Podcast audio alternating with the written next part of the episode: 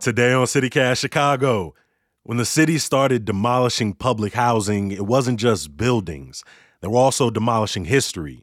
And for 15 years, former residents and advocates have been trying to recover that history by creating the National Public Housing Museum.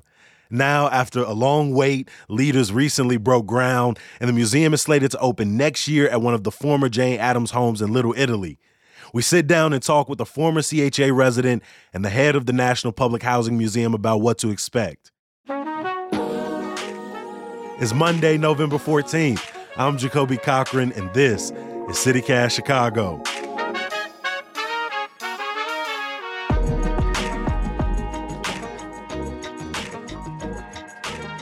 Crystal Palmer is a former public housing resident and a leader on the museum's board. Lisa Lee is executive director of the museum. Crystal, Lisa, welcome to CityCast Chicago. Thank you. Thank Thanks you. for inviting us. Yeah, I'm so happy to be here. Now, I'm excited to have y'all. Crystal, can you tell me about growing up in the Henry Horner homes? Yes, I come from Henry Horner Homes. Uh, we moved there in 1968. I was nine years old. It was a great place. It was green, it was clean. People took care of the property. Uh, we had janitors that lived in the building that made sure, you know, the hallways were clean. We got out every morning and sweep the ramps so that kids can go outside and play. Uh, we were a family. I mean, on the seventh floor in 2051 where I lived, everybody that lived on the same side, we were able to go into each other's house. We broke bread. We played games. We did everything with each other. And right today, many of those people, we still do things together because we're a family. That's my experience with public housing growing up. It was a great place to live. When you were a kid, you, you talk about that that family network, right? Right on that the near west side. So much of public housing, I think, is is stereotyped. People kind of look back on it and paint it with one broad brush. As a kid, did you have a sense of how public housing was viewed by by the city, by the nation at large?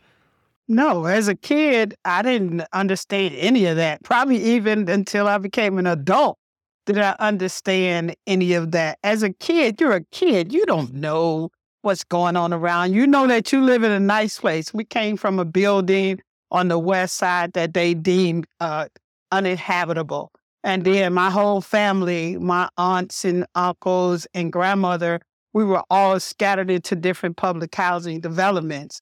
So you don't know. I just know me and my sister had a room to ourselves. My brother had a room to themselves. Mother had a room. We had a kitchen and a big living room. So, you know, that's all I knew. I didn't know anything else being a kid.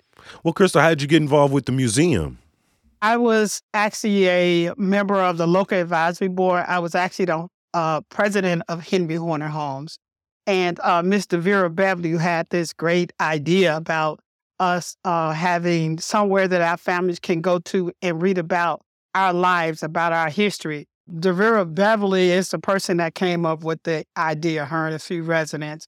She was actually the local advisory council president for uh, the residents that lived at ABLA. Crystal, why is it so important that residents, former residents, shape what the museum is ultimately about? Because a lot of it is about our lives and the impact that it had on our lives.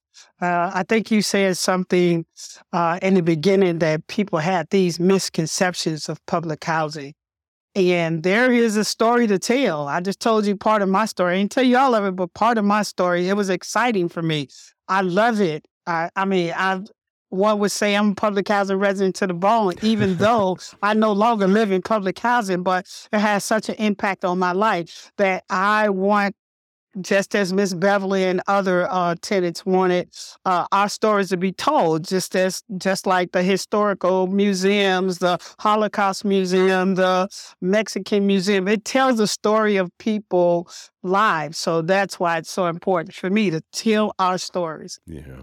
What What are some of those stories and narratives about public housing, about your community, that people continue to get wrong to this day? That people don't want to do anything. You know, they always said that people have babies, they don't want to go to work, you know, and that's just not true. That that is not true. Um, people do work in public housing. People are just like any other person that it's like you, me, Lisa. There's no difference between us. But, you know, those myths put us in these silos like we're aliens or something. You know, we have uh, tails and, and ears sticking on us that that makes us not human. But we are human just like everybody else. Lisa, even though you all just broke ground on a permanent space, you know, you said that the museum has existed as a museum in the streets. Can you explain that for listeners? Yeah, well, we always knew that we wanted to harness the power of place and memory and be in this last remaining building of the Jane Addams homes on the near west side of Chicago. But we also knew that in order for us to raise the money that was necessary to really establish ourselves as a civic and cultural anchor, we need to actually change the mainstream narrative about public housing history. And so we've been actually having exhibitions and doing public programming for the last 10 years and really challenging the mainstream narrative about public housing so that we can include voices like Crystal's and many other. Because, you know, when you say the word public housing, it often conjures up this kind of single mm-hmm. story. And it's a story of crumbling buildings, racialized poverty, gangs, and lack of public safety. But that one mainstream story doesn't allow for any other voices, and it doesn't allow us to distinguish between the stories of resilience and resistance and the sort of failed social policies that are a result of capitalism exactly. and ravages. It, it doesn't hold people accountable um, raising money was was such a big part of this process. How much money are we talking? And, and in addition, why has it taken 15 years? Yeah. I mean, so it is in total a $16 and a half million dollar campaign. For us, it was a really long haul well, for multiple reasons. One, because we had to actually change the narrative. We would hear comments like, why would you want to open up a museum to a shrine for unwed mothers? Like, for example, in the early years, right? F- I know, I know. Um, and, you know, people and the sort of history of public housing was so unknown. And honestly, there was a lot of pressure because we were building this muse- museum in a time where cities, including Chicago, were engaged in a process of dismantling public housing. When you talk about this criticism, you know, like where is this coming from? Is this just coming from like, you know, you know, opponents of public housing? Are these also potential donors and and just, you know, your your kind of average Chicagoans who who were disconnected from public housing in a sense? oh, writ large, there's just so much racism about who lives in public housing and people who are living on public assistance, right? So that's one thing. But there's other industries, for example, that were invested in the dismantling of public housing. Like I can name, for example, the real estate industry, which is really invested in mortgages for single family homes for certain people, for example. Like if we want this to be a common good, a public good for all people, we're going to have to really face some hard truths about who's invested in it not being a public good. You know, Crystal has always been sort of a huge voice in reminding us too that we have to tell the so-called good, the bad, and the ugly and of, the ugly. of public housing. Miss Francine, correct. another board member, Miss Francine Washington, who reps Stateway, she always says we have to tell the story of our in-laws and our outlaws. So I want to make sure you understand that we are committed to the historical record and telling the truth, which is going to include stories of incredible joy, resistance, um, you know, sort of networks and families and friends. Miss Gwendolyn Brooks, who funded poetry programs at Cabrini Green, but also a lot of hard truths about public housing mm-hmm. um, that we also have to tell about organized, you know, sort of drug um, sort of use and other forms of businesses. But we want to tell the full truth and understand, like, why were communities, for example, driven to those forms of informal economy.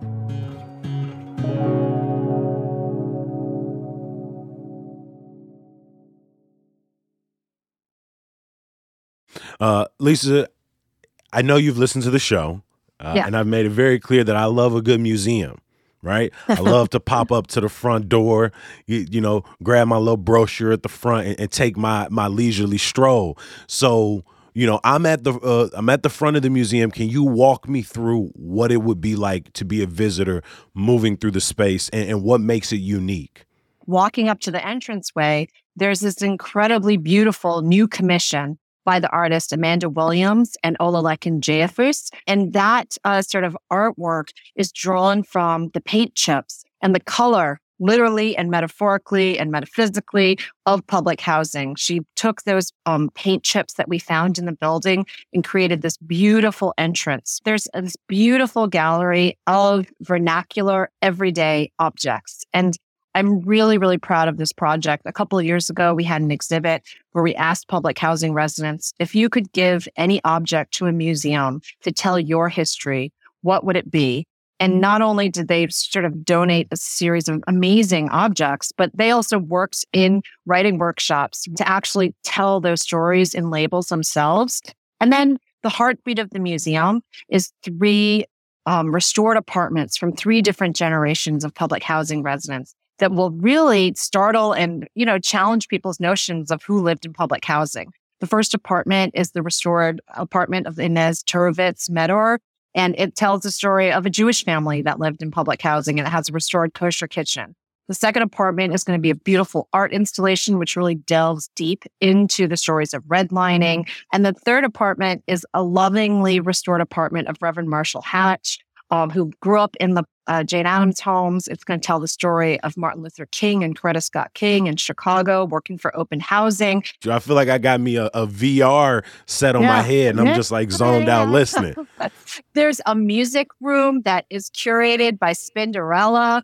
Um, she was the oh, we DJ gonna need for to score this thing. Just I like, know. dun, dun, dun, no, it's great. She grew up in the pink houses, and Mm. she actually created a Spotify playlist for us already that we played at our groundbreaking, which is of all the musicians who grew up in public housing. From like the Neville brothers and Elvis and Barbra Streisand to Earth, Wind, and Fire, from Henry Horner, Diana Ross from Detroit.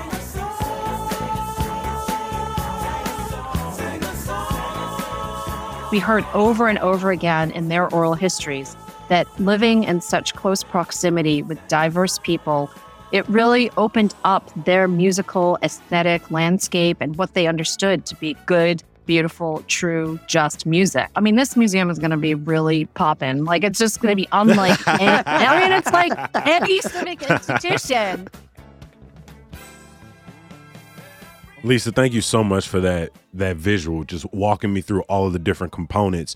Um, Crystal, you work with CHA now, right? Yep. Uh, what's the museum's connection to the Chicago Housing Authority? Because let's be real, there's a fraught relationship with their CHA's role in the dismantling of public housing. What's that relationship with CHA look like? No comment. no comment. You I'm here to talk about the museum. you I'm not can't here to wave talk me about. off, Crystal. Yes, Come I am on. sorry. See, but I'm but sorry. but CHA does play a role in this process, even from Yeah. a, a, a- a former resident. Well, I want to Yeah. at least ask this to Crystal because Okay, you, cool. you grew up in public housing, so your connection to CHA from from living in public housing to now working. I, I'll at least ask this: Do you feel that since your time as a child, there there has been an improvement in CHA's relationship with former public housing residents? Yes, I, I do believe that because I work here and I'm the community engagement person. So I'm out in the community talking to residents all the time. So I do think that there is a better relationship. You know, Lisa, what will that connection between CHA and the museum look like and how will it serve to, you know, to make sure that people are still held accountable and their role is is told in the story in a in a very full and and, and I think complicated way.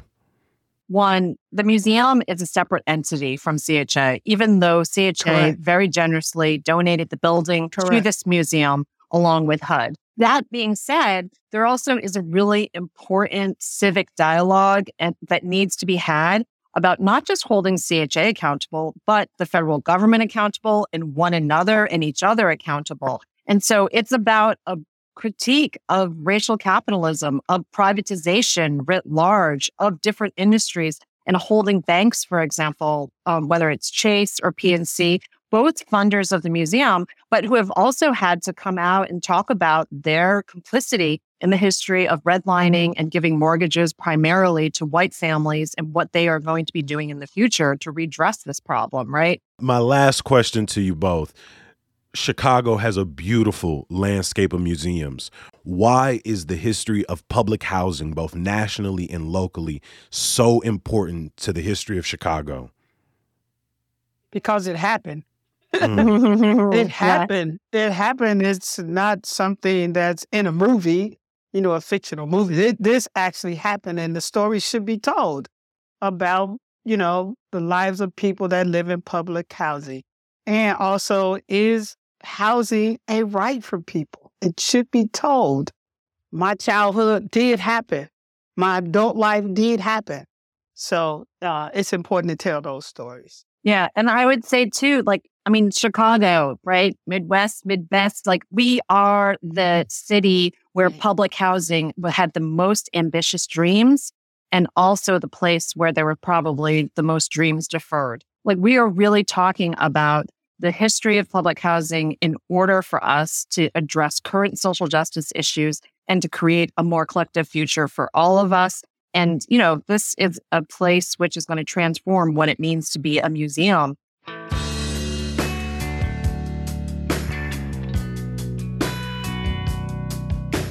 Crystal Palmer and Lisa Lee are two of the leaders helping to bring the National Public Housing Museum to a reality. Thank y'all so much for joining us on CityCast Chicago today. Thank you, Jacoby. Thank, Thank you, Jacoby.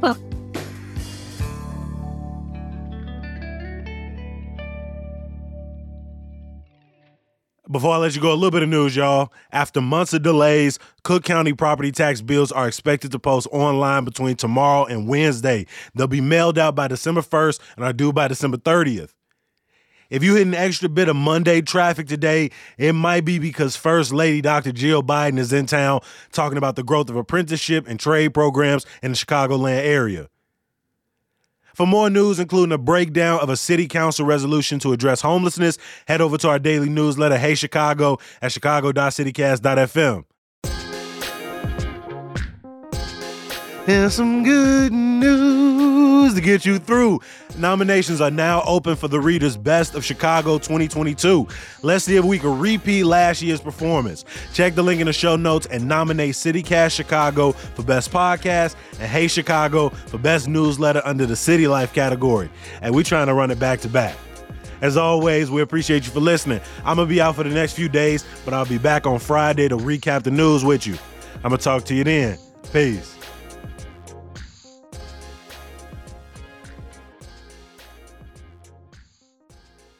And some good news. Mm-mm.